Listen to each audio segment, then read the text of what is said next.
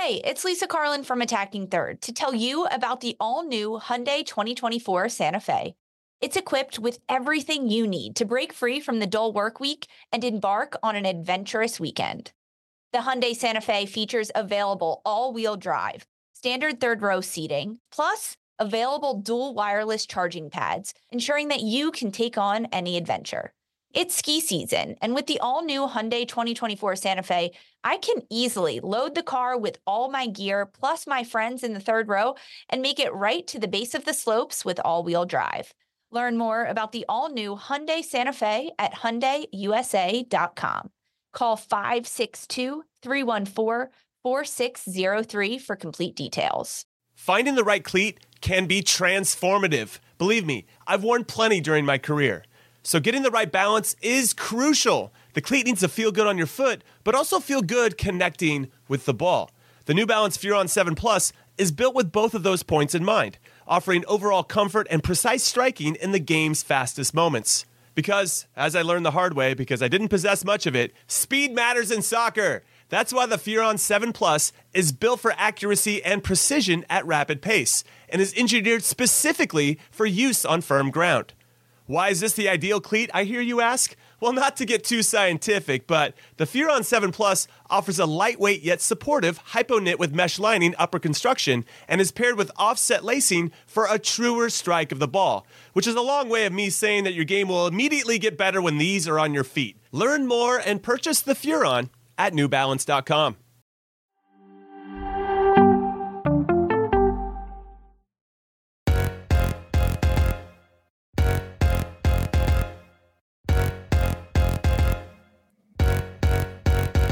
Hello and welcome to another episode of Attacking Third, a C B S Sports soccer podcast.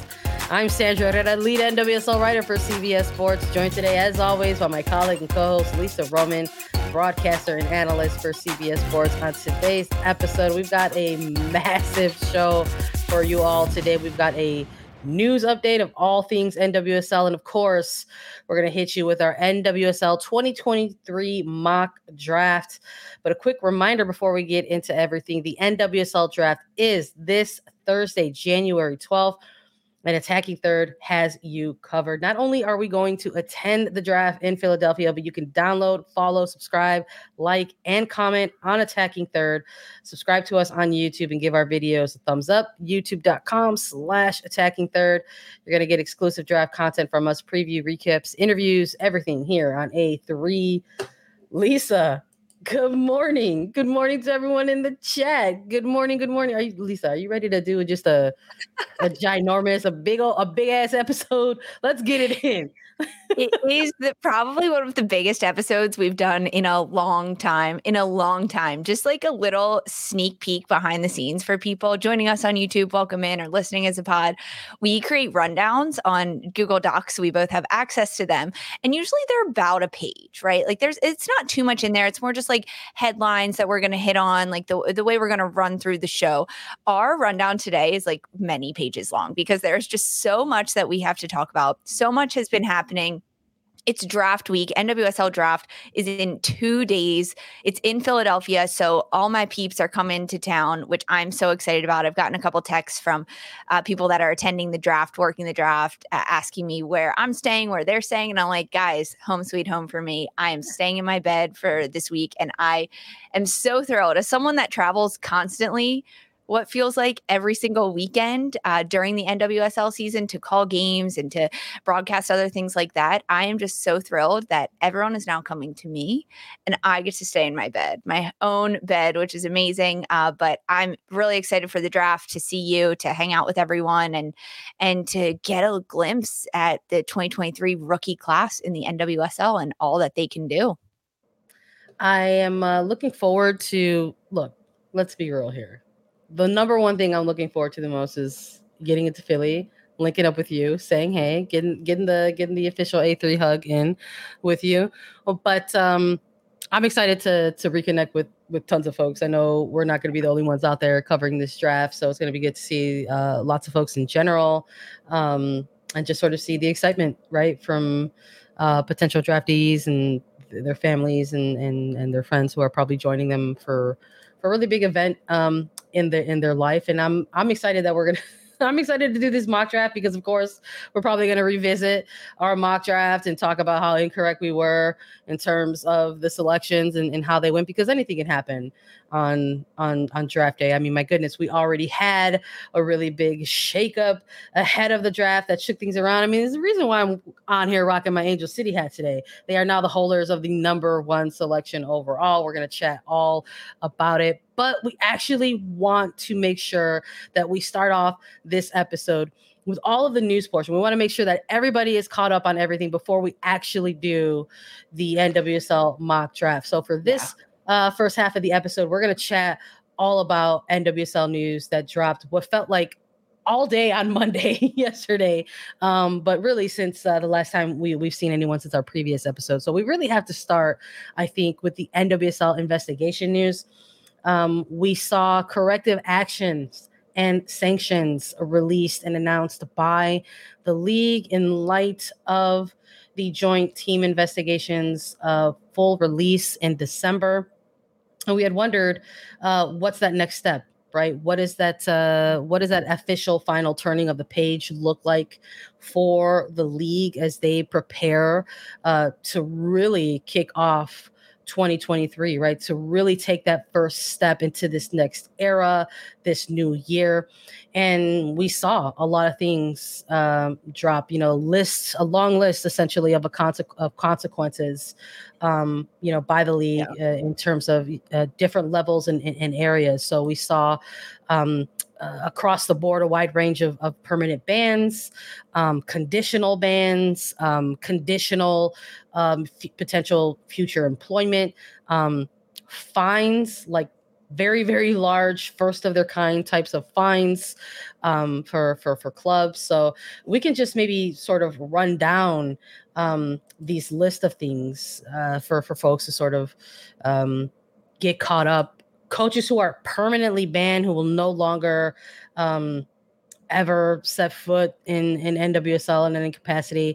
Uh, former head coaches, Paul Riley, Uh, Christy Holly, Rory Dames, and Richie Burke. Uh, those four uh, people issued permanent bans and will no longer um, have a place in N W S L. There was also yeah. bans uh, for coaches and executives as well, but these are conditional. Uh, they, they there's a deadline on them um, through twenty twenty-five. Um, so it was interesting to sort of see to see that level. Um, for this one, we saw listed here Craig Harrington, a former uh, Red Stars assistant and former Utah Royals head coach, but also Elise LeHue, uh, a former Chicago Red Stars and then Gotham F C uh, general manager, and then ultimately uh, also had held the role of vice president um, for some time with uh, with Gotham F C as well. So the league here. Um, in issuing this sanction, saying that you know future employment. Um, is at the discretion of the commissioner, uh, but that those two have to participate um, in training, amongst other things. But the interesting component f- for this, for me, Lisa, and, and as we get into some of these um, conditional things, um, there's also an admittance of wrongdoing within yeah. within some of these categories, which for me, I thought was a very interesting component within this, because I think for some to sort of take a look at that, Um, that could have a perception or be perceived as, uh, you know, basically like an admission of, of guilt in, in some capacity. So to sort of see um, some of these names listed in, in these sanctions with that really stood out for me. Yeah, I, I think that's a really good point to bring up, because it was almost like three different levels of these sanctions. The first one being that um, these coaches are banned completely, right? As you mentioned, Riley, Holly, Dames, and Burke banned completely and, and entirely. And then the two executives uh, and coaches that are just uh, like banned until twenty twenty-five. And then other coaches on conditional future employment, meaning that they do have to uh, kind of run through a checklist checklist, a series of things. And, and one of those being that they have to acknowledge their wrongdoing and accept their personal responsibility for the inappropriate conduct, participating.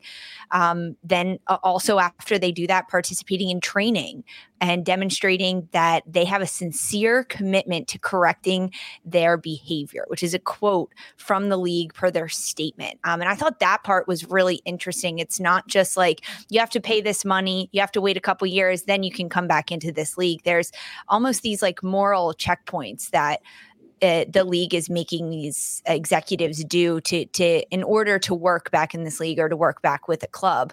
Um, And I like that, frankly. It's not just like check a box, do a training class, and and uh, check out of it. Because, I mean, in the case of specifically Richie Burke, formerly with Washington Spirit, he didn't admit to anything that he did, right? Like, I, I, it was more those top-level coaches, but not saying, like, yes, like I did this, and instead saying I didn't know there was Jewish people on the team. And and so I could make those comments. And, like, that's just completely absurd and Crazy, crazy. So the fact that there are these explicit conditions that need to be met um, in writing for all to see is important, because as the third round of sanctions uh, were listed in this document, um, basically saying that there were coaches on these conditional future employment, some of them being Fareed Benseedi. He was formerly the head coach at O L Reign. James Clarkson, formerly head coach at Houston Dash. Vera Paul, formerly head coach at Houston Dash before Clarkson.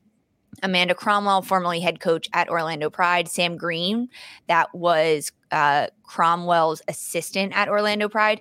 And then Eileen Reese, who was the goalkeeper coach at Orlando Pride. So those people as well must acknowledge their wrongdoing, accept their personal responsibility for the inappropriate conduct, participate in the training, all in order to uh, work again in the league and with the league. Um, and I think that that's like a great little point in all of this, that they have to go through the training. They have to go through a lot in order to want to come back in this league. Now, I don't know if they will.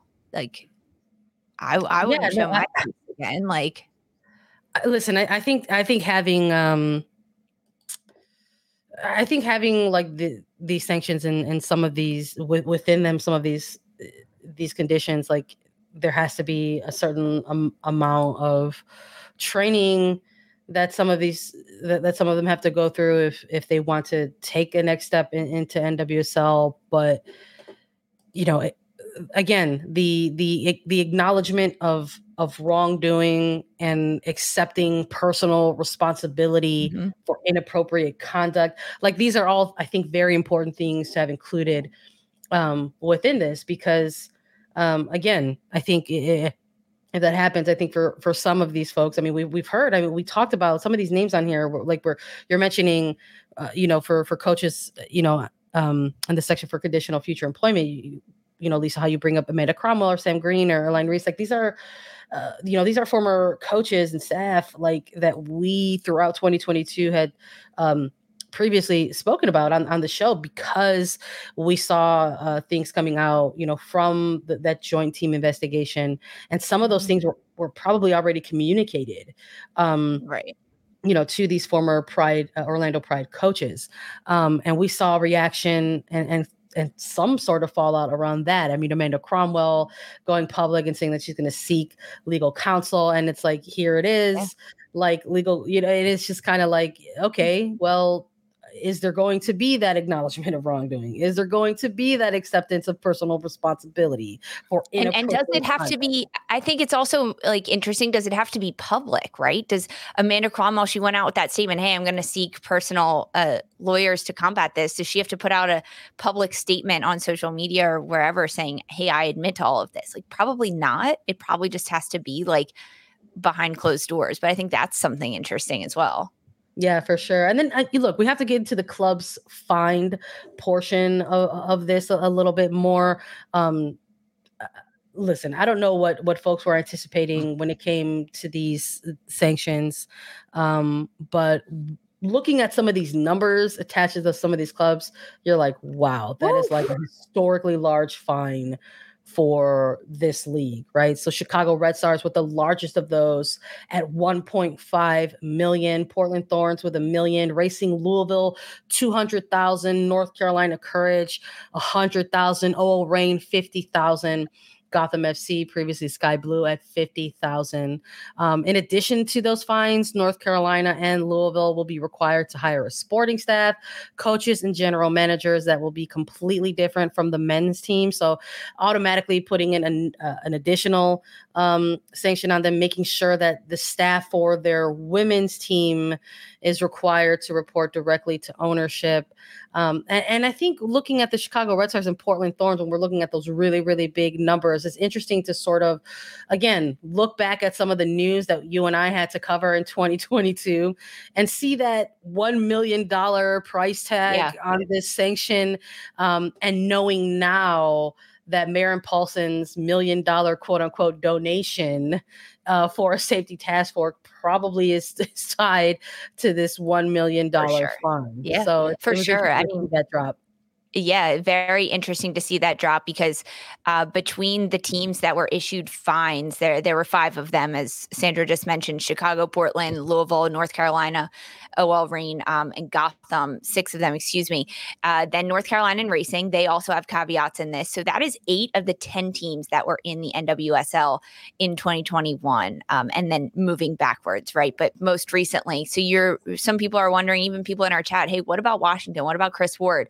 Washington Spirit and Kansas City Current were not fined because Washington Spirit ended up selling to their new owner in Michelle Kang.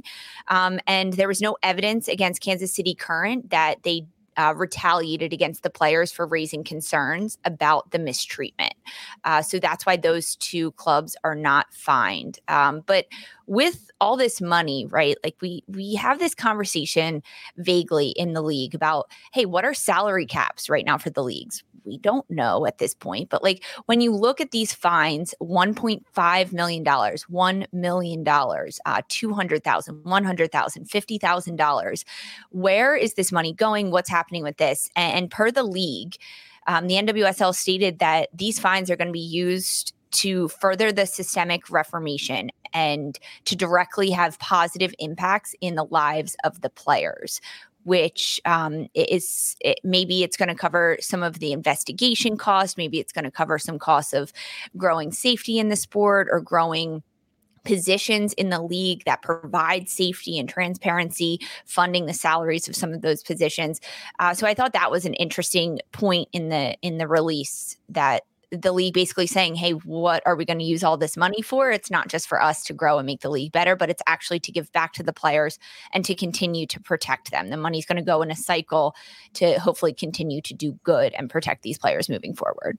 Yeah, and I think that's I think that's important to know, because I think whenever we talked about, you know, what what's what is are the next steps? What do those next steps mm-hmm. look like for this league moving forward? Um, it has it's it has to include that. And you know, Commissioner Berman has has been been pretty vocal um, about that in terms of ensuring that they continue to maintain great relationships with the players, the Players Association, um, ensuring that there's still that player first, player led kind of initiatives that, you know, remain moving forward for, you know, for this league. It was good to see um, within this announcement, um, you know, how they're going to continue to prioritize that, you know, for the players. Um, mm-hmm.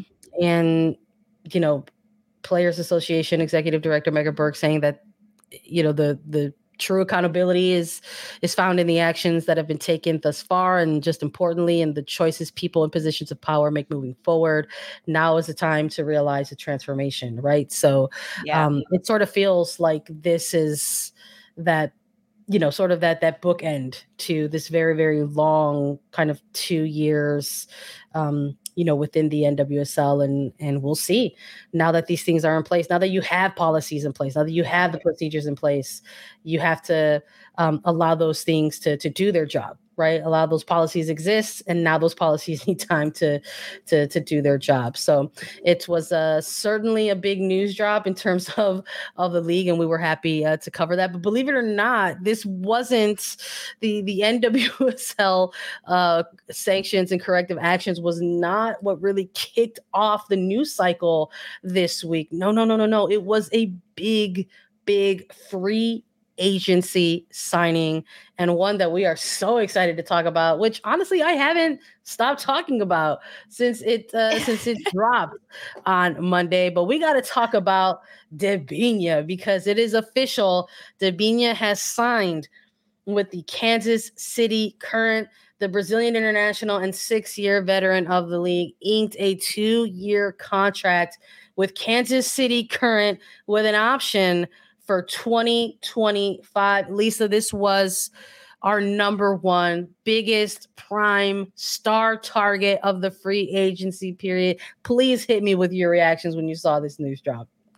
I love that Debinha is going to Kansas City. I love what the Current is building with their club, with all of the advancements they're doing off the pitch with their training facility, their first female dedicated stadium, female soccer dedicated stadium, um, the players that they're acquiring. I mean, Kansas City won the free agency, hands down. They started with Vanessa DiBernardo, Morgan Gattrall, and they end up with Debinha. Just incredible. Incredible strength in the midfield. Um, I am like so curious to see how the midfield sets up for Kansas City and how they play together, right? Because we've seen Debinha in the same system in the N W S L for so long, a box midfield uh, where she has the freedom to do whatever the heck she wants and move into the attack. And we saw that development last year at North Carolina between Debinha and Caroline, uh, where they really had this free-flowing movement uh, to, to move forward and to drop back however they pleased.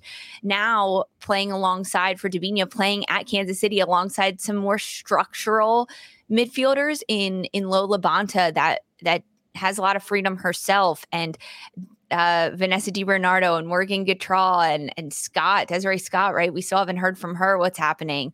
Um, I am so curious to see what Kansas City looks like, but Kansas City wins the free agency, hands down, because this was the biggest player on the free agency list, um, as a six-year veteran in the league, someone that is in the prime of her career, has found so much success formerly at North Carolina, and Kansas City as the runner-ups in twenty twenty-two of the N W S L championship. They're making a statement, and signing Debinha was one of the biggest statements they could have made.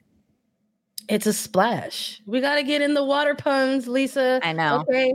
Look, Kansas, I'm with you. Kansas City Current. I think if we're talking about putting grades on it, A plus, plus, plus, plus, plus. I think yeah. for the first ever uh, free agency period that exists in N W S L history, you're looking at the Current in terms of who they signed. And they already had made headlines, nabbing not just one, but two of the elite midfielders on that free agency list in Morgan Gattrall and Vanessa DiBernardo. And then despite all of the rumors, despite all of some of the uh, reporting out there, tying Debinha to certain areas of the globe, whether it was yeah. overseas, this is a player that had international interest, right? There was a, a very real possibility, I'm sure, that a player like her um, may have made her exit from the N W S L. Yeah. When we were talking about free agency and we were talking about this player being our number one target, that was one of the things for me when I was looking at somebody like Debinha. Is this a player who was looking at her career and looking at the last six years uh, of her life in the N W S L? And was she going to say, hey, You know, I've I've done it all here. Different. Yeah. I don't have anything left to prove in N W S L. I have absolutely dominated this league. I I I've got to go and and you know rack them up somewhere else. I I, I thought maybe that was going to be something that perhaps um, persuaded uh, this player to maybe make that leap overseas. I mean, we heard it. What Arsenal, Barcelona, Paris Saint-Germain. I think man, like Manchester United, and people were throwing out Chelsea in there. Everyone, like, everyone wanted yeah, her. Ju- Juventus, you know, at one point, like it was, it was a. Uh, I almost felt like an endless list. And then for N W S L, we really just um, heard about Orlando. Um, you know, in, that was in, in yeah, that was the most but, recent. That was the most recent, but I would argue, I would argue that there were far more N W S L clubs in the mix for this player. Um, yeah. I think the the little bit of the surprise element for some people that it was Kansas City should probably signal that there absolutely were multiple teams in the yeah. N W S L in the running for the Debinha sweepstakes, but um, it was cool to sort of see this news get, get dropped, sort of see her reaction or Debinha's reaction to yeah. making the choice for Kansas City as well. I agree. I think her reaction to it um, was very special to see, and, and kind of the reasoning why she chose to go to Kansas City. And it was because she liked um, what they were doing there. She liked what they were building. She liked everything that they had going on, what they were doing off the pitch with their training facilities and their new stadium and their commitment to the sport, commitment to the professionalism of the sport. Those are things that that's how you get one of the top talents in the world. Um, when a club and every single club wants her throughout Europe, throughout the States, that's how you get her. I mean, when you look at Debinha's accolades, right, you said it best, Sandra, she had checked off everything on the list in the N W S L to do. So the only way an N W S L team was going to keep her here is if they offered her something that no other club could offer her. And when you look at her list of accolades, exactly, Sandra's giving the money signs out there, but when you look at her list of accolades, two-time N W S L champion, uh, Challenge Cup champion, two-time Challenge Cup M V P, uh, N W S L M V P, sh- three-time Shield winner, women's I C C champion. I mean, this player has everything under the sun. So what else could you possibly offer her? I think it comes down to ownership and leadership of a team and kind of who you're going to work with. That's one of the biggest benefits of free agency. You get to pick who your coach is going to be, who your specialist is going to be, and where you're going to live. I don't think location comes that much into it at this point. And then it comes down to money. And Kansas City is a team that is not messing around with their message of why they want to be the best and why getting to the N W S L championship in their second year was not good enough, and they want to win. And that's the statement that Kansas City made. Well, you know what? I, I would also make, uh, I would add an additional argument to that, that their very impressive twenty twenty-two run to the N W S L championship actually became part of their pitch for probably totally. some of these free agents that they landed. You know, I think if it, look, if you want to get more of my takes, I wrote, I wrote them all out uh, on the trade on C B S sports dot com. So you can go see what I had to say about Debinha's arrival to Kansas City there. But that was one of the things that I brought up in that piece as well. I think the fact that they went on that very, very long run all the way through to the championship final. I mean, they had a thirteen game undefeated streak at one point during the, the season. These are all things that help you as a franchise make those type of pitches to those very desirable candidates, whether you're trying to nab them up out of free agency, whether you're trying to, you know, talk about, uh, you know, potential trades. That is important. I think more than anything, when you're looking at these players who have been in this league for a certain amount of years, they don't want to go to any old team. They want to go to a contender. And that is very important for Kansas City, that they had that very successful run and that they have uh, done a good job of sort of retaining a lot of the pieces from that uh, championship finals appearance. I mean, you know, they, they have the goalkeeping position uh, locked up. You know, this wasn't just a, a really strong free agency period for this franchise, but, you know, their G M, Cabbie Levinson, made a lot of great moves in terms of being mm-hmm. able to make, um, you know, multiple re-signings. We saw the re-signing of Keita Fava. Uh, uh, you know, we saw Alex Loera get another um contract extension. They announced Haley Mace is going to remain in Kansas City as well. So these are all integral pieces uh, for this franchise moving forward. And, and you loop those type of re-signings in with these type of free agency acquisitions.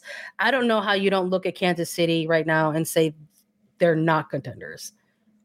They are completely contenders. Um, they have to be. I, I want to give a shout out to people joining us live on YouTube right now in our chat, because some of these comments are amazing. You guys are making me crack up. Lucy saying, hey, congratulations to Kansas City Current on their twenty twenty-three N W S L championship. And Woods, Kansas City's already looking good. Uh, giving a shout out to Debinha, um, yeah. Eat, Sleep, Repeat. I mean, Casey is a powerhouse. Debinha, Mewis, Williams. I mean, even without Mewis and Williams, right? We don't know the status of Sam Mewis. Mewis right now, but Williams is working her way back. She's in the U S January camp. It's still, it's Debinha, DiBernardo, Catral, Scott, Ketel yeah. Fava. This is crazy. I mean, V U saying K C isn't playing. They're going to be balling this season um, completely. I think Kansas City just gained a lot of new fans, right? I mean, as you mentioned, the, the twenty twenty-two year for Kansas City gained them a lot of traction. People were like, oh, this is an underdog team. This is a team that's having fun. They've got crazy celebration. What else? And in order to continue to, to grasp the attention and to grow their fan base as well, this is a power move for them to get Debinha. I'm I'm thrilled to watch next year. I even saw some people on Twitter talking about how they've got to get out to Kansas City this year. They've got to see a game and they've got to see this team play in person. Hey, that's how you grow the league. Out, so I'm all for it. Out. Just at me. I think that was one of those people. I was like, you know what? I'm I'm here in Chicago. That's just a little. It's not that far, Sandra. You can get down there. So, yeah, I'm calling you out. Let's get to a Kansas City game this year. I'll be there. I'll come with you. It'll be great. We'll make our way there. I love that. The Midwesterner in me was like, yeah, it's just a little like eight to nine hour drive. It's cool. Like anybody could, you could just get there just in a day. It's fine. Yeah. Um, no, I'm with you. I think for, for me, I think I don't want to speak for you. I think maybe for us though, for um, the free agency period that we've been tracking it for as long as we have, I think this was a player that everybody had their eyes on. And it's so cool to sort of finally see the landing spot and sort of see how, um, talk about everything that sort of led up to this point. And now we get to talk about, um, you know, what that means for this club and, and how this type of player can sort of fit in and, and what does that mean for, um, you know, the, the roster as a whole moving forward. I mean, it's, there's a, a bit of a, a reunion here with former North Carolina Courage players, whether it's Debinha and, and Lynn Williams, uh, Kristen, Kristen Hamilton. Hamilton. We have to include Sam Mewis in that, although there's a lot of question marks uh, around there. What does that mean for this midfielder and what, what, what place does Sam Mewis have in it, if at all, right? This is a player that um, uh, only Sam Mewis knows, you know, what, what's uh, where she's at in her, her recovery process. And uh, I think everyone has to continue to, to respect the player in, in, in that time. Um, so we'll, we'll, We'll see. I think preseason there will be more that comes out in terms of the picture and what this looks like for the team uh, positionally moving forward. Uh, but believe it or not, there was still more news that dropped on Monday. Uh, congratulations to the Portland Thorns naming their head coach. Mike Norris, officially head coach of Portland Thorns, was an assistant on the squad in twenty twenty-two. The Newcastle, England native is now going to be running things in an official capacity for the Thorns. Yeah, huge announcements coming out of Portland uh, because they've been without a head coach now and heading into a draft week. The fact that this dropped on Monday of a draft week means that Mike Norris will be involved in what's happening on Thursday at the N W S L draft. Uh, I mean, he's has...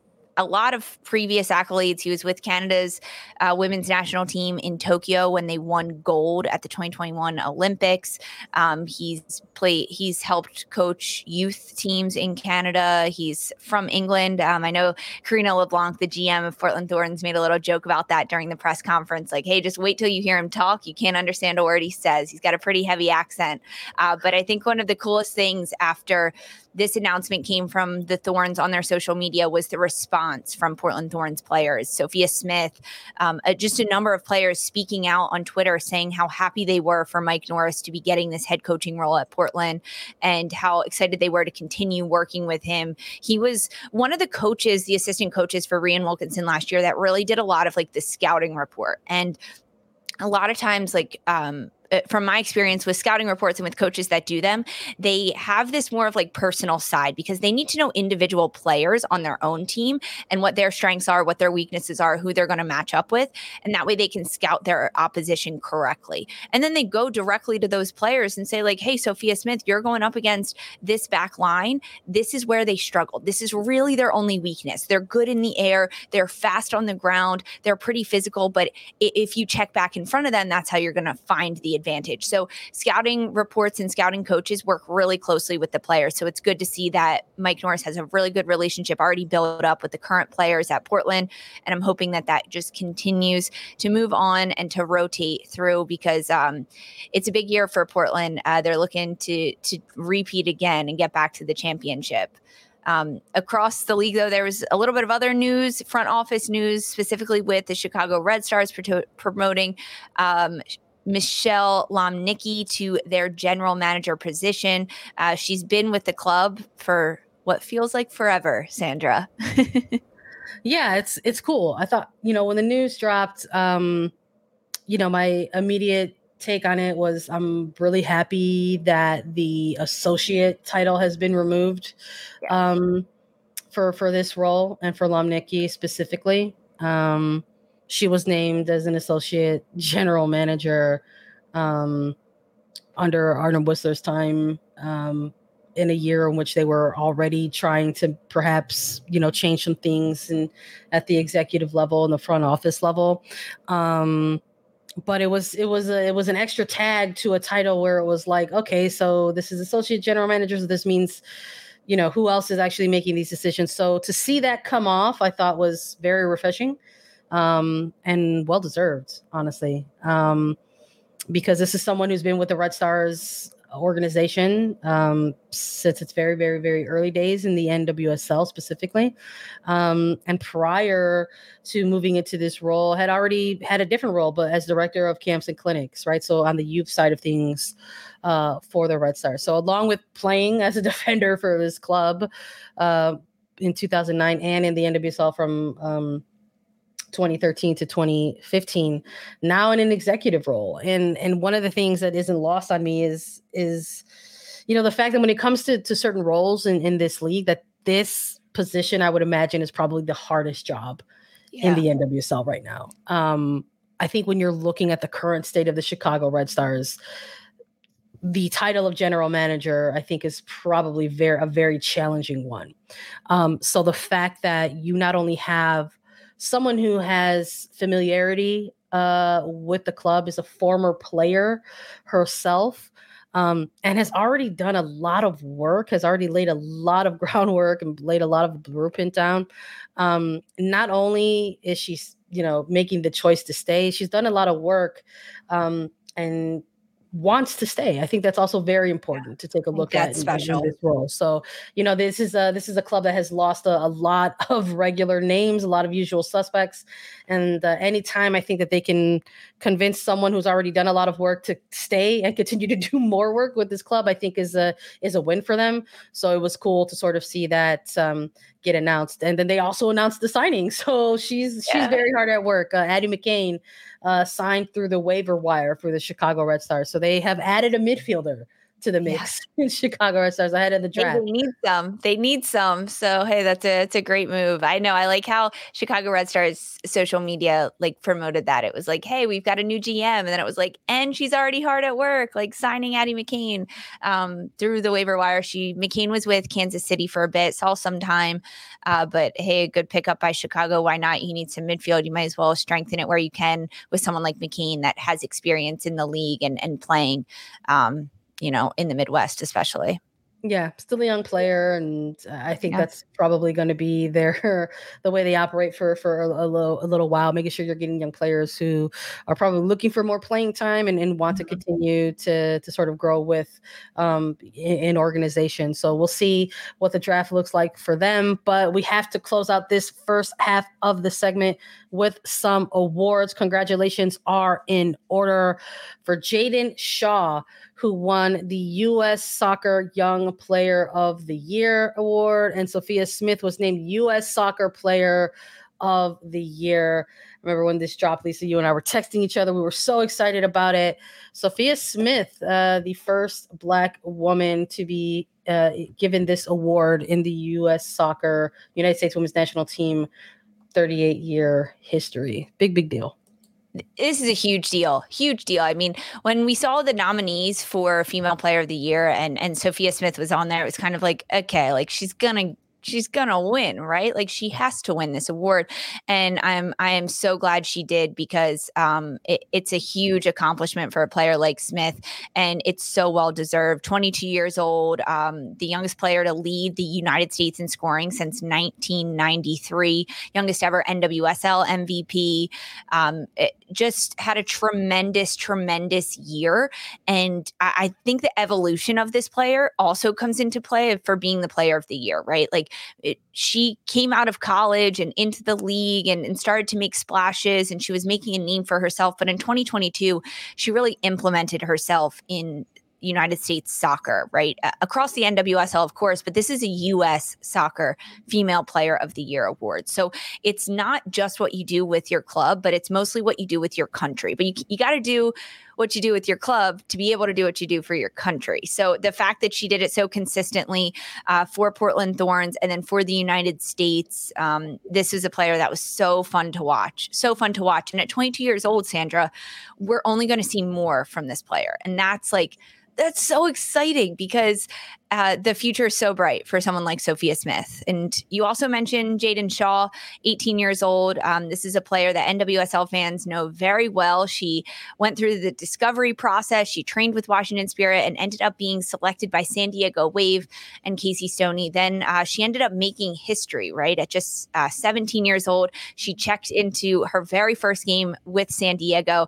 And within thirty minutes of checking into the game, she scored her first goal, and she became the youngest player at age seventeen to score in her first N W S L match. Um, but with international soccer and U S soccer, um, had just a tremendous run with the U twenty team and, and the Women's World Cup. This is a player that is really fun to watch. I'm so thrilled that we get to watch Jaedyn Shaw in the N W S L.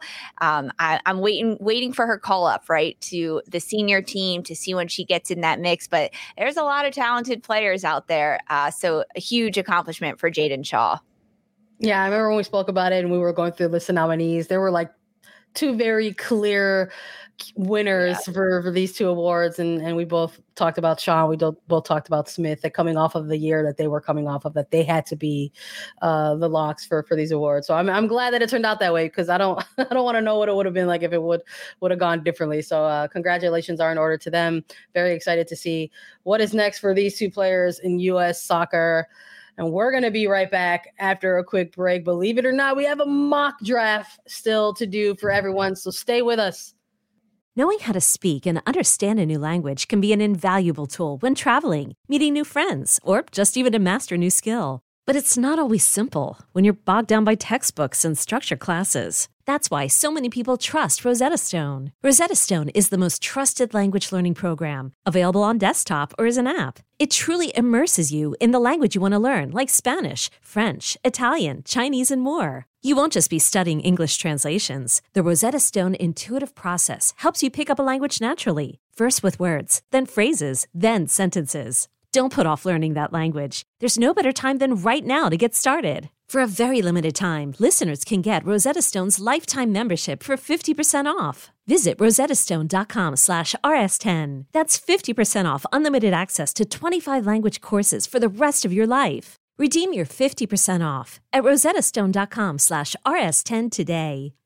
Hey, I'm Brett Podolsky, co-founder of The Farmer's Dog. We make fresh food for dogs. We started the company when we saw what a huge difference it made in my own dog, Jada, when she stopped eating ultra-processed kibble and started eating fresh, whole food. The Farmer's Dog food isn't fancy. It's just real food delivered to your door in pre-portioned packs. It's better for them and easier for you.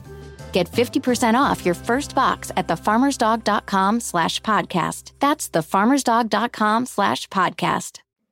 All right, let's talk N W S L twenty twenty-three draft. The draft's kicking off Thursday, January twelfth. It's right around the corner. It's going to be taking place in Philly, right at the Philadelphia Convention Center as part of the United Soccer Coaches Convention. Listen, we've already had a bit of madness shake things up for the official draft order ahead of the N W S L draft. Makes me a little nervous. It makes me wonder, like, if we're going to have any other surprises or quick changes uh, I think for the we draft. Will. We we always do, right? I think, I think we will. Listen, listen, having covered a few of these already in person and in virtual capacities, there's always something that happens that uh, that shakes things up. But uh, we did an episode about the massive four-team trade, talked about how the draft picks were in part of that trade. So now the draft order looks a little bit different. Shout out to Angel City. They are now the official holders of the number one pick overall in the twenty twenty-three draft that was acquired from Gotham F C via that four-team deal. New Jersey, New York, Gotham F C are now making their selection at number two. That pick came from Orlando as part of that multi-team trade. Orlando Pride still sitting at number three. Racing Louisville at number four. Portland Thorns acquired the number five slot from Angel City in a trade. And number six belongs to North Carolina Courage. And number seven, Chicago Red Stars. Houston Dash will select at number eight. North Carolina Courage at number nine. And Kansas City Current at number ten. North Carolina Courage once more at eleven. And Portland Thorns will be closing out this first round at number twelve. So, Lisa, does this I mean, change things for you in terms of like what we were talking about in our previous draft board episode? We talked about one of the things we talked about specifically was Orlando having two picks in this first round. Yeah. And then we got this multi-team trade deal. We talked about like, hey, anything could happen, but do we want to see Orlando keep those picks? And you said, hey, like, I'd like to see them I do. keep both of them and maybe make back-to-back picks here. But uh, now things have shaken up a little bit. Uh, what do you think of this order here? So I did initially say I wanted Orlando to keep their double picks at two and three uh, just because of uh, what Orlando needs, right, where they need to really shore up their roster. However, after the four-team trade went down between Portland, Angel City, Gotham, and Orlando, Orlando benefited so much from that trade by gaining so much money. And because of that, they end up losing or, or trading away their number two pick to Gotham, which still leaves them the number three pick. So I'm okay with it. I am okay with it. I know I wanted them to have both, but I think Orlando getting the money is is probably a really good even trade-off for um, still keeping that top three spot, right? They're still number three in the draft. And when you look at the draft class that is being laid out for us in twenty twenty-three, there's a lot of top talent. And despite who number who goes number one and number two in the draft, uh, Orlando Pride can pick up pretty much anyone across any line, and they will be useful for this team. So I think it's okay that Orlando stuck with number three. Um, I think that the power move from Angel City to get that number one spot, like clearly that's what they wanted. With all the trades that happened between Yasmin Ryan coming to Angel City and then going to Gotham and then making all these trades, Angel City wanted the number one pick. And they did it. They made it happen with three different teams. Um, fantastic for them. And I think that having Angel City be number one, it puts them in a really great position to control their destiny for this draft and control maybe the future of their destiny, because this is a team that, uh, of course, every team wants to do well. Every team wants to get back to the playoffs. But I think the expectation around a club like Angel City was to get to the playoffs in the first year, was to be this powerhouse, and they didn't. They fell flat of that. So maybe the pressure's on a little bit. It was like, okay, we've got to get number one. And they did it. So with Angel City, Gotham, Orlando, Racing, and Portland as the first five, um, I think that's pretty interesting, especially with Portland being number five. That's like a massive trade up for Portland, because as a team that wins the N W S L championship, uh, you usually don't see them that high. So I think that's a pick and a team that I'm interested to see who they get. Oh, I'm with you one hundred percent. Let's let's maybe run. Let, let, let's yeah. keep running through this this draft order in this first round, because when we're talking about we want to do a mock draft here on Attacking Third, we're going to do these first twelve picks, and I'm so excited to do this alongside you, Lisa, because one of my favorite things that we do here at A three is make our predictions or make our picks, and I love doing that because I love coming back on these episodes and talking about how incorrect we were. So let's see where we think the draft is going to take us. At number one is Angel City. And listen, there's already been a lot of news around this pick. There was a multi-team trade that took place to make sure Angel City was landed in this number one spot. And alongside of that trade reporting, there was the news that Alyssa Thompson was a target for this franchise. And this was before the official January ninth deadline was completed, and before Alyssa Thompson had even uh, declared for uh, draft registration. But now, as we're about two days away from this draft, Alyssa Thompson is officially registered for the N W S L draft, and all signs point to selecting her at number one here. Completely. I mean, when all the rumors swirled from um, the L A Times saying that Angel City wanted number one just so they could get Alyssa Thompson, it was almost like a caveat. There was an asterisk because Alyssa Thompson had yet to register at that point. Of course, by that evening, this was last Friday, I believe all this happened, um, or, or last Thursday, excuse me. By that evening, Alyssa Thompson had registered for the draft. Her name was submitted. So she's she's going to go number one overall to Angel City. Uh, she's a forward, eighteen years old. Um, she committed to Stanford at fifteen years old, but has since rescinded that, now entering the draft and making her debut in the N W S L as an eighteen-year-old. She also has a couple caps under the senior national team. Um, this is a name that you're going to get to know very quickly if you don't already. Uh, but for sure, Alyssa Thompson going number one to Angel City. And I think it's a good pickup for them, right? Like, to add a little bit of depth into their front line. We saw a lot of injuries last year that Angel City suffered, whether it was Kristen Press and her A C L or Sydney LaRue after being traded from Orlando. Uh, this is a team that that needs depth in that position, and for a player that could potentially be out a lot due to international windows, um, I think getting her in and experienced, especially in L A, is going to be huge for Thompson. Yeah, I'm with you. I think I was I was going to ask you that. I was going to say, like, positionally, you know, mm-hmm. for for this Angel City team, does th- is this a selection that makes sense for you? And it sounds like you agree with it, that you're you're, you're down with this. All right. I, I do. I think it does make a little bit more sense just because we saw Freya Coombe not rotate a lot last year, right? Uh, especially in her midfield. So to get a midfielder for Angel City, I think would be beneficial for them, but I don't think they would get a lot of playing time. And I think a condition perhaps for Alyssa Thompson to, to join the league was like, hey, I want to play, right? Like, You want to play. You want to play. Yeah. So uh, you don't want to be one of those, you don't want to be a number one draft pick that sits on the bench and gets fifteen minutes at the end of the game. Yeah, I, I listen, I, I don't think you I don't think you're Angel City and you make the move to land this pick, because let's let's go back to this trade a little bit and walk through some of the steps. They traded Angel City traded with Portland first. There was Yasmin Ryan was the player involved and money was involved. And then there yeah. was the trade with Angel City, and even more allocation money was involved along with Yasmin Ryan. So you're telling me that you're spending nearly, nearly half a million dollars for a number one pick in Alyssa Thompson. We're talking four hundred fifty thousand-ish dollars here, right? To make this selection and to not play this player, listen, I know. I think we're going to see. I think we're going to see Alyssa Thompson in I hope we do.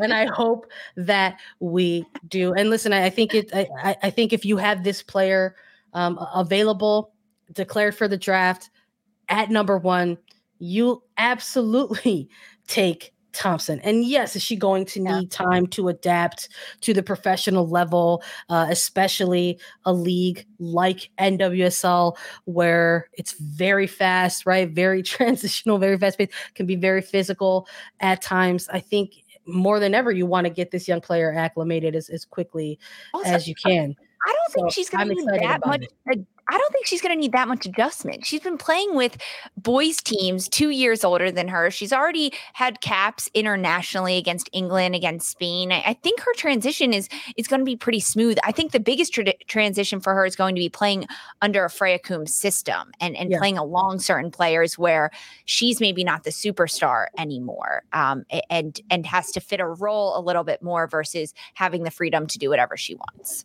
I'm with you. Number two, New Jersey, New York, Gotham F C, number two overall selection, would anticipate that they are going to go with what is they perceive as the best available player at this position. But we believe that they're going to go with Michelle Cooper, the forward out of Duke University at number two, twenty-one years old, finished her sophomore season at Duke, was the Mack Herman Trophy winner, and made some folks nervous. We didn't see Michelle Cooper on this registration no. list uh, immediately, but she's there now, and we would anticipate that Gotham makes that selection at number two.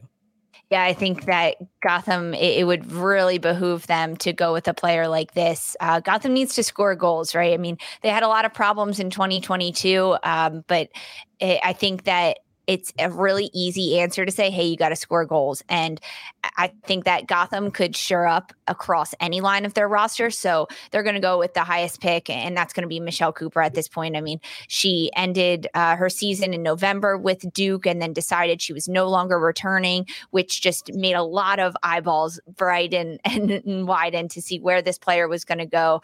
Um, they Duke ended up losing in the quarterfinal to Alabama, in which Michelle Cooper had a brace in that loss to Bama. Uh, the U twenty U S captain, she was the Golden Boot winner and the Golden Ball winner in the CONCACAF qualifying tournament. She scored eight goals, so she can do it at the international level.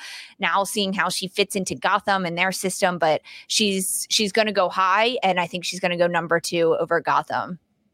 I'm with you. Let's go to number three. Orlando Pride have their original selection at number three. And we at A three believe that they're going to go with Izzy D'Aquila out of Santa Clara, the forward who racked up fifty goals and fourteen assists in, over the course of her collegiate career. But listen, when you have those top three picks in in the draft, I think a lot of the energy on these mock boards is, hey, you want to take that best available mm-hmm. talent across the board. And I think you and I maybe want to make a case for a midfielder for Orlando Pride, that maybe that is the position that they should be targeting. But even though that's the position that they might have to target, that that's perhaps the team need, we just feel like if Izzy D'Aquila is on this board, that they're going to go with her at number three. I do. I mean, even when you look at someone like Izzy D'Aquila, this is a player that is traditionally played forward with Santa Clara. In the draft, I think she also registered as a midfield midfielder. So she has a lot of freedom. She has a lot of versatility, which is why we kept her at number three for Orlando Pride, even though we both think that Orlando could could use more of a midfield player. Um, I also think that someone like uh, Clara Robbins, midfielder out of Florida State, would re- be a really good pick for Orlando. But I just don't foresee uh, someone like Clara Robbins going this high. And when you have someone like D'Aquila on the board, you're going to pick her at this point. And with Orlando Pride losing their number two spot, this is their pick in the first round draft. You have to go high at this point. It's not like they've got another pick at nine, ten in this first round. They don't. So with Orlando Pride, I think they have to stick with Uh, the forward out of Santa Clara. Uh, she can drop deeper into the midfield. I mean, she's going to add to your game with everything that she can do. She's been a national champion. She's been in the College Cup two times with Santa Clara during her career. Um, All-American first team, W C C Offensive Player of the Year in her senior year. A lot of accolades for this player, and she's going to add to Orlando's team. Yeah, I'm with you one hundred percent. I think when you're looking at players, uh, best players available, this is one of those players, and I would anticipate D'Aquila stays at, at number three if she's still on the board here. I, I, I think it's important that you noted that she did also sort of have the, the forward and midfielder registration attached to her yeah. uh, going into this draft, but and making the case for somebody like a Clara Robbins, I think, who's more just like that pure midfielder, which is why we think at number four for Racing Louisville F C, we think that Clara Robbins might go to Louisville or stay with Louisville, question mark, the midfielder out of Florida State University. For folks who are unaware, Clara Robbins has spent some time in the U S L W League with Racing uh, Louisville side, uh, made some uh, a pretty impressive appearances, uh, ten matches, racked up uh, four goals and assists, uh, really, really good showing, I think, during a brief yeah. time uh, with this side, uh, whether it was, uh, you know, going up against uh, the Indy eleven or Kings Hammer F C, uh, all those other great clubs in, in, in U S L W League. So someone who has uh, coming out of a fantastic program in Florida State University, but also had this has this added layer to her with a handful of games with the U S L W League. So I think when we're lo- also looking at, yes, at this point in the first in the first round, who are those best players available to make at these very early selections? But perhaps if you're a certain team with very, very heavy needs like Louisville, they need players who could probably come in and slot in immediately. You're also looking for players who are quote unquote N W S L ready, right? Maybe players who yeah. aren't going to need that much time to get acclimated. And I think if you're looking at a certain position on the pitch, if you're looking at that middle third, I think Clara Robbins is the most midfield ready uh, player to go uh, in this first round. I agree. She is totally midfield ready. I think that's a, a really good way to put it. And when you look at at Racing Louisville and kind of the roster that they've built up, they have a a, a midfield that is very young. You look at uh, Jaedyn Shaw, uh, Jaedyn Howell, excuse me, Savannah DeMello, um, uh, Lauren Malay, who sometimes slots into that midfield. This is a uh, Lauren Malay being one of the most veteran ones with just a few years in the league under her belt. So adding in someone else like Clara Roberts could seem a bit dangerous for Kim Bjorkegren and Racing Louisville, but I think that bringing someone um, from Virginia into this team, Florida State University. She has experience playing at Louisville. I think that's what gives her a really big upper hand. Uh, she's won a national championship in twenty eighteen when she was young on this F S U team. Um, and, and when she finished in twenty twenty U, Uh, twenty twenty-two at F S U, she finished with one hundred ten games played. That was the most in Florida State history and the second most in women's college soccer history. So she's played a crap ton of games. And I think that yeah. that experience will really lend to what she can bring to Racing Louisville. I'll be interested to see, though, how she fits into to what they're doing in the midfield. And I could see her even, she's a midfielder, but she has also played defense later in her career or in other stages. So to see her dropped into the back line, perhaps, for Kim Bjorkegren, I think that could be a benefit too. Uh, we'll see if Bjorkegren uh, has that vision uh, in this selection. I think this is an area of the draft though, where maybe we could get the potential for mm-hmm.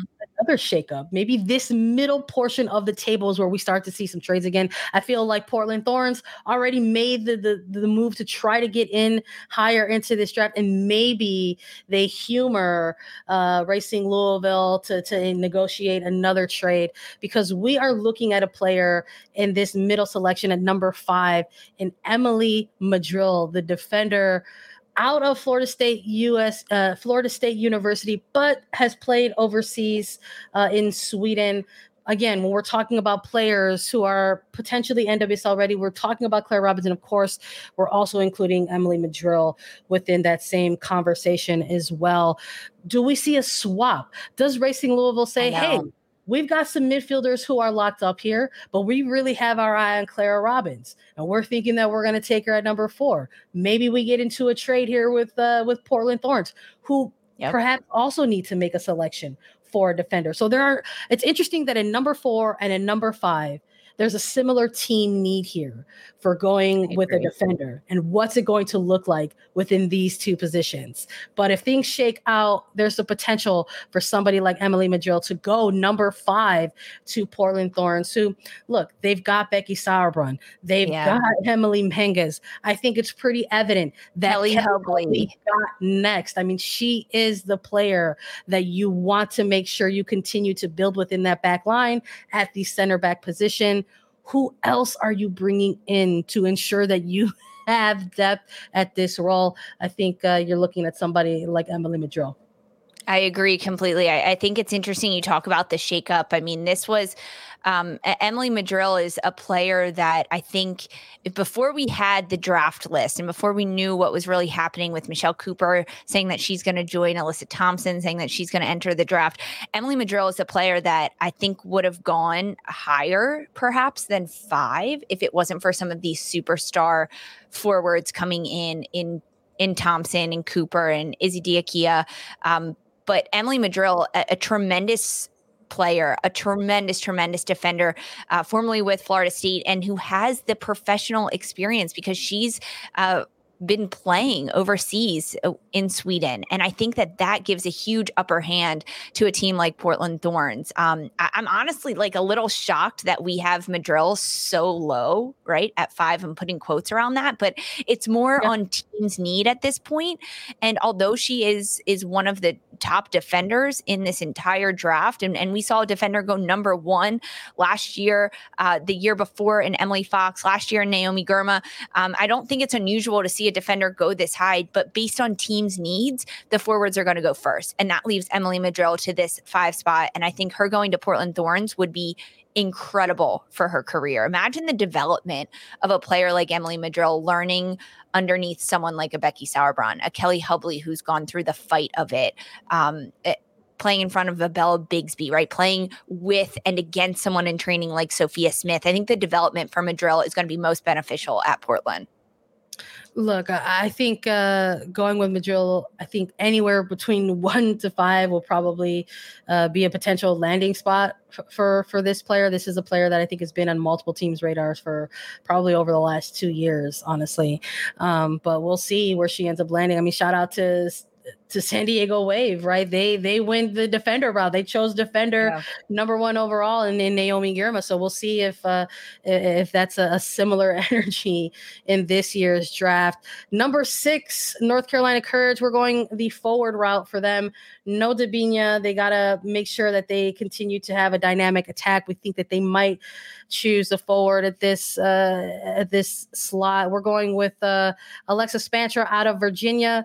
For North Carolina Courage, they've got another pick in this draft, so we'll talk about perhaps both of these moves later uh, at number ten. Let's uh, also talk about number seven's selection with Chicago Red Stars. Lisa, when we were talking about certain team needs out of this draft, Chicago was one of a, of about four clubs that we were talking about that just need bodies uh, mm-hmm. on their roster. We're looking at Chicago. We're looking at the Spirit, right? We're we're looking at Racing Louisville. Look, who are these, uh, you know, franchises looking at in this draft to try to flesh out some of their rosters? And while Chicago has a deep, deep need for midfielders at this moment, they might have shown their hat a little bit ahead of this draft by announcing a signing of a midfielder in Addie McCain. So who do yeah. you think they might take at number seven?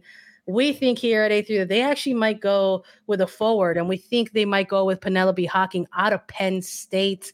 And perhaps maybe we can make a case here at this selection in number seven for other positions for the Red Stars as well. Will they stay with, with the forward? Do they want a versatile forward? Is somebody like Riley Mattingly Parker out of Alabama available at this point? Is there another Alabama player and somebody like Raina Ray yeah. is available at this point, a defender in this selection? Do you think Chicago can go wrong choosing any of these players at this point? No, honestly, I can. And that's why honest, doing these mock drafts is, is tricky when we get to six, seven, eight, nine, because these teams, it, it first of all, depends who's left, right? At this point, if Izzy D'Aquila is still available, I think Chicago is going to pick her up, right? If Emily Madrill is still available, I think that we could see North Carolina, Chicago, Houston pick up a player like that. So it, it becomes tricky and more down to the specific tendencies of a player and the specific needs of a team. And, and someone like Hocking um, out of Penn State, she had a fifth year at Penn State. Um, she played at West Virginia previously, or excuse me, she played at Virginia previously. Or U S C, and, and and this is a player that can score goals. And I think when you couple that alongside someone like Mallory Pugh, it could be really beneficial for a team like Chicago to get that, especially heading into a World Cup year where you need players to step up and to score goals. And we talked about how Chicago is an incredibly young team. They were last year, and, and now that those so many young players last year will be in their second year, I think that they will have so much to teach someone like a Hocking coming into this team. So I, I agree with Hocking, Penelope Hocking going here.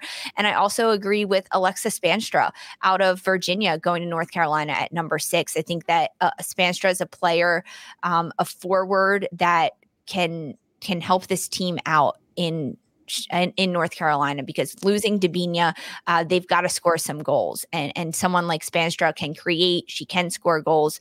Uh, so I think Spanstra at six and then Penelope Hocking at seven for Chicago. let's take a look at number eight for Houston Dash and who they could possibly select here at this uh, position. We're actually going to go with Messiah Bright, the forward out of T C U. Listen, we're fans of this player, thought she had a great career with T C U. And when we're looking at Houston, this is another team that has made some announcements of not maybe so much big free agency signings, but they did kick off their offseason bringing back Sophie Schmidt, bringing back Alyssa Chapman, and they recently made announcements that they offer they they have a new contract with uh, Prysock, uh, and they also announced that they uh, re-signed Uh, midfielder Emily Ogle. So there's there's some things that they have done here leading up to the draft that I'm curious about how they're going to navigate at this position. I'm also very curious how they're going to navigate uh, the loss of somebody like a Nichelle Prince, someone who's currently yeah. uh, navigating an injury that is a huge piece of their attack. And I think a good way they could try to help navigate that is by drafting Messiah Bright. Completely agree. Messiah Bright is one of the best number nines, one of the best strikers um, it, coming out of this draft. Out of T C U, forty-nine career goals throughout her college career. She became T C U's all-time leader, leader in career points in twenty twenty-one, took the team to five straight N C double A tournaments. Uh, she elevated T C U. And I think when you look at a team like Houston Dash, um, this is a team that made their first N W S L playoffs in twenty twenty-two. They're looking to repeat. They're looking to grow and, and to find a striker that is going to be a through and through striker. It allows for someone like Shea Groom to have a little bit more freedom on the pitch, to push up higher out of the midfield, because you know you're going to have Messiah Bright stretching really high. I mean, playing alongside someone like Maria Sanchez, Ebony Salmon, like imagine that partnership, uh, adding into the mix someone like Bright. I, I think that at number eight, um, this is a really good pick for Bright. And it's also one of the best picks at this point, right? You go highest for a team like Houston Dash and, and kind of what's left on the board. And Messiah Bright is, is no scrap to be left on the board. And Houston's going to gobble her up as soon as they can. Let's uh, chat a little bit more about North Carolina Courage at number nine. Who could they take at number nine? They acquired this selection from San Diego eh, via a trade last year. And if this player is available still, we believe that they are going to make the selection for Tori Hansen, the defender out of U N C. I agree. I think um, uh, this player for U N C is has that homegrown feel that can provide for North Carolina. Uh, Sean Nahas, he has been a profound coach throughout the North Carolina system and the entire state, and understanding Anson Dorrance, Dorrance and what he's been able to do at U N C. A player like Tori Hansen as a defender, um, she's also local. She's from Raleigh. I think that this would be a really good grab for North Carolina, maybe a little bit higher than other people thought for this defender. Uh, but I think you have to stick with with what you know, and North Carolina can definitely shore up their back line, right? They've already gotten a pick a little bit earlier. We went with um, Alexa Spanstra, the forward. So now they go with the defender, really tighten in both ends uh, of their, their lineup. Number ten, Kansas City Current on the board. Look, we opened up this entire episode talking a whole ton about Kansas City Current and the fact that they landed Debinha in the free agency sweepstakes. So what are their team needs? Who could they even target here?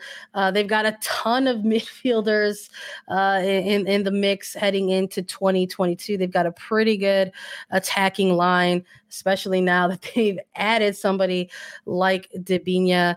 So who could be the best player available here at this selection if they're looking to perhaps add some depth to their roster? I'm curious if, if Kansas City Current even stays in this number ten selection yeah. with all of the recent moves that they made. But in the event that they stay here, we're going to go with Reyna Reyes, the defender slash midfielder out of Alabama, uh, going at number ten to Kansas City Current in uh, in the hopes that they're looking to to perhaps add some depth for, for their back line. Andrew, I think it's so important that you said if Kansas City stays at number ten, because we're doing this uh, mock draft on Tuesday, so two days before the draft actually happens on Thursday, and I could foresee Kansas City um, making a trade for a later pick, giving this to another team, perhaps that wants to be a little bit higher. I'm looking at someone like a Washington Spirit that could could make a move to get into the first round. That would behoove a team like Washington Spirit. But if Kansas City stays in this position, uh, they're going to go after Rena Reyes um, out of Alabama. This is an incredible, incredible player. Mack Herman Trophy semifinalist. She was the S E C Defender of the Year, but she can also score goals. And I think when you look at Kansas City roster and what they're made up of, it's a lot of talented players that have specific pit- positions that they prefer, or maybe that they've been played in most traditionally, but they also float around a lot. I'm specifically looking at someone like an Alex Luera, who was a rookie for Kansas City last year. She played defender all throughout college, and she got to Kansas City. She talked with Matt Potter, and she was like, hey, listen, I want to score goals. I want to get higher. Put me up the field, see what happens. And by the end of it, she's starting in the midfield for the N W S L championship. Rena Reyes is a very similar player to Alex Luera, in that defensively, she lockdown defender of the year. Um, she can keep shutouts like the best of them, but also if you push her higher on set pieces, stretch her into the attacking end of the field, she's going to find a way to get on the end of it. It's that ruthless type of player that's got just a, a nose and a high I Q of understanding of the game of soccer. And it's someone that would fit really well into Matt Potter's system. Yeah. one hundred percent agreement. We've got two more selections to make. Let's go with number eleven, North Carolina Courage. This acquired from a trade, Kansas City, that took place last year. So North Carolina sitting at number eleven. Look, they've got similar to twenty twenty-two when they had multiple picks in this first round. North Carolina has found themselves in a similar position in twenty twenty-three's draft. So curious about who they're going to make uh, at this selection this late in the first round. Who are those players at this point are the are the best players that you consider available on the board? Those players that you th- think might go in the first round, but had the potential to drop in the second round.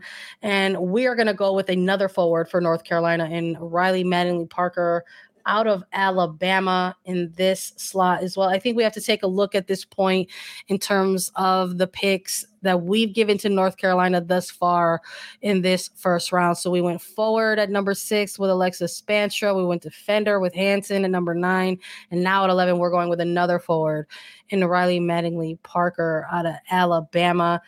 Some versatility, I think, too, with this player. I think she could play mm-hmm. across the line if they really want to take the gamble uh, and try to, you know, push some development there. I think coming off of the season that North Carolina had, when you had this uh, this sort of breakout season by Diana Ordonez, when you sort of had this big uh, international player kind of come in and sort of announce her arrival in Caroline, who is going to slot in along these players and who can sort of continue to sort of keep that kind of high octane sort of attack going. We know that Debinha was a big, big part of that for this team, and it's going to be tough to try to replace a player of that caliber. And alongside that, you've got two players who are not going to go into a sophomore season with yeah. North Carolina Courage. So how's that going to look like, uh, or what is that going to, to look like moving forward? So I think uh, don't be surprised if North Carolina maybe wants to choose or uh, add on some some extra attackers into the mix for their team moving forward.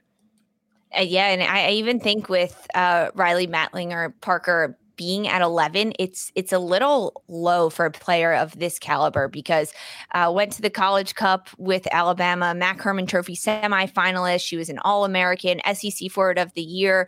Uh, she's a scholar. I think that she'll fit in really well at North Carolina because, as you mentioned, she can play across the front line. You could even drop her a little bit deeper if you needed to. She's got uh, a lot of versatility in her skill and what she's able to do. She's a head down um, and fight for it. Like this was, I, I think I could also, like, between Kansas City going with Rena Reyes and then North Carolina with Matling Parker, I, I could see that flip almost a little bit, but I, I like to keep Rena Reyes as a defender with Kansas City Current, but I'm really excited to see how high this player goes, but I think North Carolina would be a really good pick for for Parker as a forward heading into this league. I mean, they lost Debinha. They've got to shore up. They've got to have a little bit of depth. You're going to lose Caroline at the World Cup. You're going to lose some of these other players during World Cup time and, and international play. Let's close out this first round and our mock draft at number twelve. Portland Thorns have the final selection of the first round. And listen, we chatted about the middle area of this draft order. We think there might be some movement uh, come draft day. So I'm a little curious as if we're correct in, in predicting that maybe there could be some movement in those middle selections. And what would that mean for this final selection for the Thorns in this category? And in the event that they still need a defender, we're going to stick with it. We're going to go with Jalissa Harris, the defender, a center back out of South Carolina. Listen, I'm just going to echo my sentiments from that earlier selection in the event that uh, this is the position that they want to target. Um, got to have depth along that back line.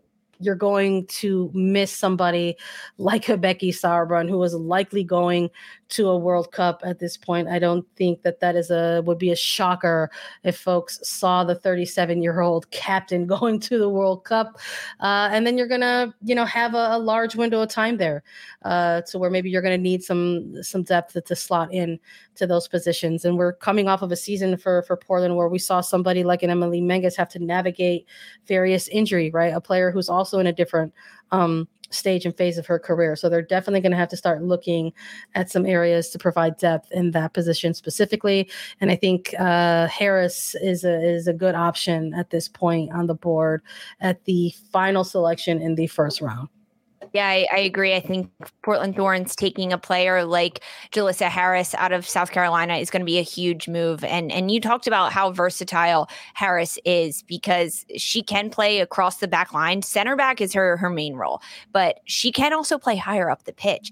And I think with Portland, we could see her being floated around a little bit to fill a hole where it's needed, whereas uh, traditionally her role will be in the center back. Uh, will she get there initially? I'm not sure. Maybe they'll start her on the outside or start her a little higher up the field. But Harris is a four-time conference All-American. She she brings a lot of depth. She brings a lot of talent to this Portland side. And if Portland stays at this number twelve pick, they should go with Harris. So Portland's got a number five pick in, in which they're going to take Emily Madrill, another defender formerly with F S U that went to play professionally. And now they're going with Jalissa Harris, a defender, a center back out of South Carolina at, to close out the first round. And that's if Portland stays here. I, I I mean, we talked about it a little bit, Sandra. I could foresee Portland making a trade, Kansas City making a trade out of that number ten spot. Maybe we'll see a team like Washington Spirit somehow wiggle their way into this first round to get one of these top twelve draft prospects. There's definitely a lot of moving parts to come, but uh, this is this is a pretty good round out about where everything is for now.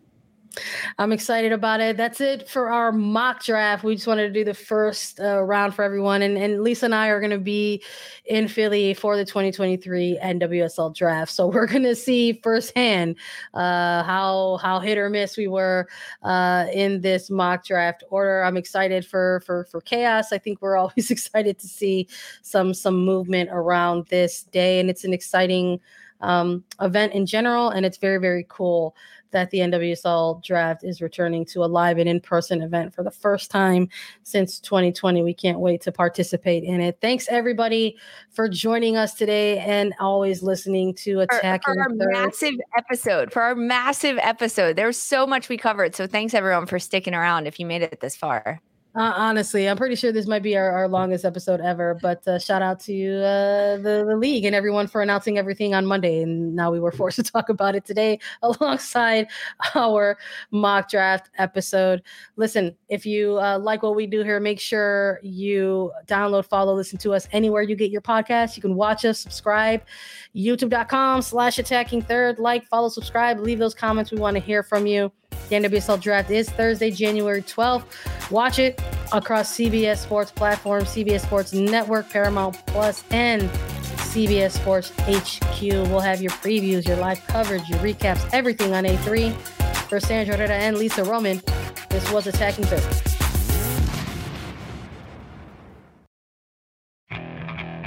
Okay, picture this. It's Friday afternoon when a thought hits you. I can waste another weekend doing the same old whatever, or I can conquer it. I can hop into my all-new Hyundai Santa Fe and hit the road. Any road. The steeper, the better.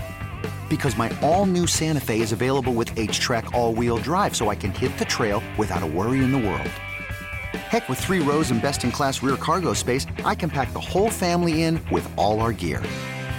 We've got available dual wireless charging for our phones, so we'll never lose touch with civilization, and we won't lose touch with the primordial power of Mother Earth. So which is it? Waste the weekend or do something a little more epic? And conquer it in the all-new Hyundai Santa Fe. Visit Hyundai U S A dot com or call five six two, three one four, four six zero three for more details. Hyundai, there's joy in every journey.